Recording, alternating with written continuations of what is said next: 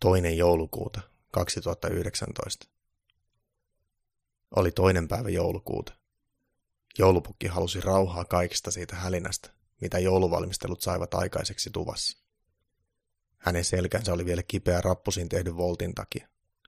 Hän oli nukkunut huonosti ja oli sen takia ääreen. Tuntui vaikealta ajatella, että pitäisi piakkoin olla taas joulumielellä. Hän meni rekivajaan. Siellä sentään oli kaikki niin kuin ennenkin.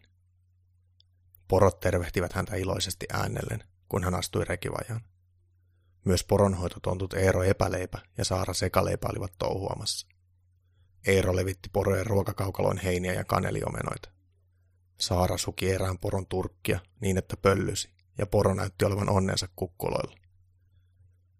Hyvää joulukuun toisen päivän huomenta, joulupukki, tontut sanovat stereona. Huomenta, Saara ja Eero. Onko porot valmiita pikkulennolle? Minun pitää hieman tuuletella ajatuksiani. Kyllä, Saara sanoi reippaasti. Kaikki on ihan valmista.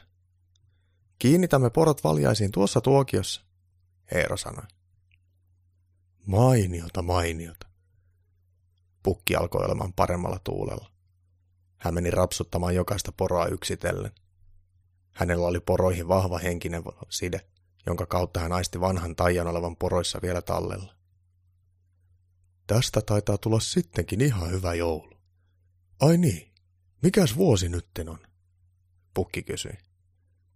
Nyt on vuosi 2019. Se lukee tuossa katsastuskonttorilta tulleessa kirjeessä, Saara vastasi. Missä kirjeessä? Siinä, mikä on esillä tuossa meidän ilmoitustaulullamme, Eero sanoi. Joka on tuon kaapin takana, Saara jatkoi. Kaapin? Sen kaapin, joka on tuo vanha reenalla, Eero sanoi. Pukki katsoi edelleen tonttujen osoittamaan suuntaan ja hieroi silmiään. Hän ei nähnyt ainuttakaan vanhaa rekeä. Mitä ihme? Siis reen, joka on noiden rehupaalien alla, Saara tarkensi. Joulupukki huokaisi helpotuksesta, sillä hän ei ollut menettänyt näköään. Rehupaalit hän kyllä näki vajan peräseinällä. Tai ainakin kellertävän sumean alueen näkökentässä, joka hyvinkin saattoi olla rehupaalikasa. Kovalla vaivalla pukki sai kaivettua katsastuskonttorista tulleen kirjeen, paalien, vanhan reen ja kaapin takaa. Kirja oli ilmoitustaulullekin kiinnitetty taulun ja seinän väliin, sillä se oli tonttujen mielestä niin tärkeä, ettei se saisi hukkua. Pukki laski lukulaiset nenälleen ja alkoi lukea ääneen. Ympäristöministeriöstä on tehnyt hallitusohjelman mukaisen päättämättä jättämättä olemispäätöksen. Eli jätimme olla päättämättä, että hiilidioksidipäästöjen rajoitukset koskevat myöskin myyttisten olentojen kulkuneuvoja. Tämä johtuu siitä, että Danny Show myyttinen keikkabussi aiheutti myyttisen määrän kaikenlaista päästöjä ja mekkalaa. Elikkätä siispä nyt sitten kaikki myyttiset kulkupelit pitää katsastatuttaa, jotta voidaan varmistaa, että ne ei ole hiilinegatiivisia, vaan ovat oikein oikein hiilineutraaleita. Pyydetään vielä erikseen ilmoittamaan, että jos näette Dania, niin ottaisi yhteyttä allekirjoittaneeseen, sillä epäilemme vahvasti, että hänen nahkahousunsa kerrakseen on radioaktiiviset. Terveisin ympäristöministeriin. Onnea kaikille. Teksti päättyi ivalliseen hymiön. Siinä ei ollut allekirjoitusta, mutta ympäristöministeri oli kirjoitettu isolla yllä, joten se varmaan viittasi johonkin henkilöön. Vähän niin kuin Räikkönen kirjoitettiin isolla Rllä, ja sekin viittasi aina samaan formulakuskiin. Merkillistä, joulupukki ajatteli ääneen.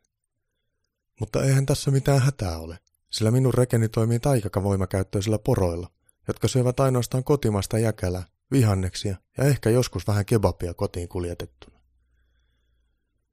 Reki on valmis lentoon, Saara ja Eerotontut sanovat yhdestä suusta.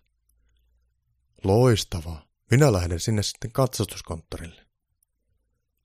Pukki istahti rekeen ja huusi. Hoplaa, Petteri. Hoplaa, porot. Nyt lennetään. Mitään ei tapahtunut. Pukki huusi uudelleen, mutta lujempaa. Hoplaa, hoplaa! Porot seisovat paikoillaan joulupukin reen edessä ja pyörittelevät päätään.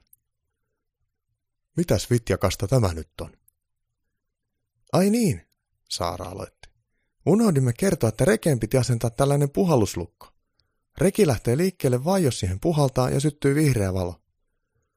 No minkä ihmeen takia? Sekin kai liittyy jotenkin siihen Daniin, Eero sanoi. No minäpä puhalla, pukki sanoi. Hän veti henkeä ja puhalsi. Puhalluslukkoon syttyi punainen valo. Ehkä sinun pitää puhaltaa lujempaa, Eero Tonttu ehdotti. Pukki puhalsi lujempaa. Tällä kertaa laitteeseen syttyi kaksi punaista valoa. Eero, puhalla sinä, pukki sanoi järeänä. Eero totteni, mutta laitteeseen syttyi taas punainen valo. Kun Saara puhalsi, laitteeseen syttyi kolme punaista valoa. Ihme vempeleitä, pukki mutisi. Jää reki katsastamatta vissiin. Nyt minä todellakin haluan tavata se ympäristöministeri isolla yllä.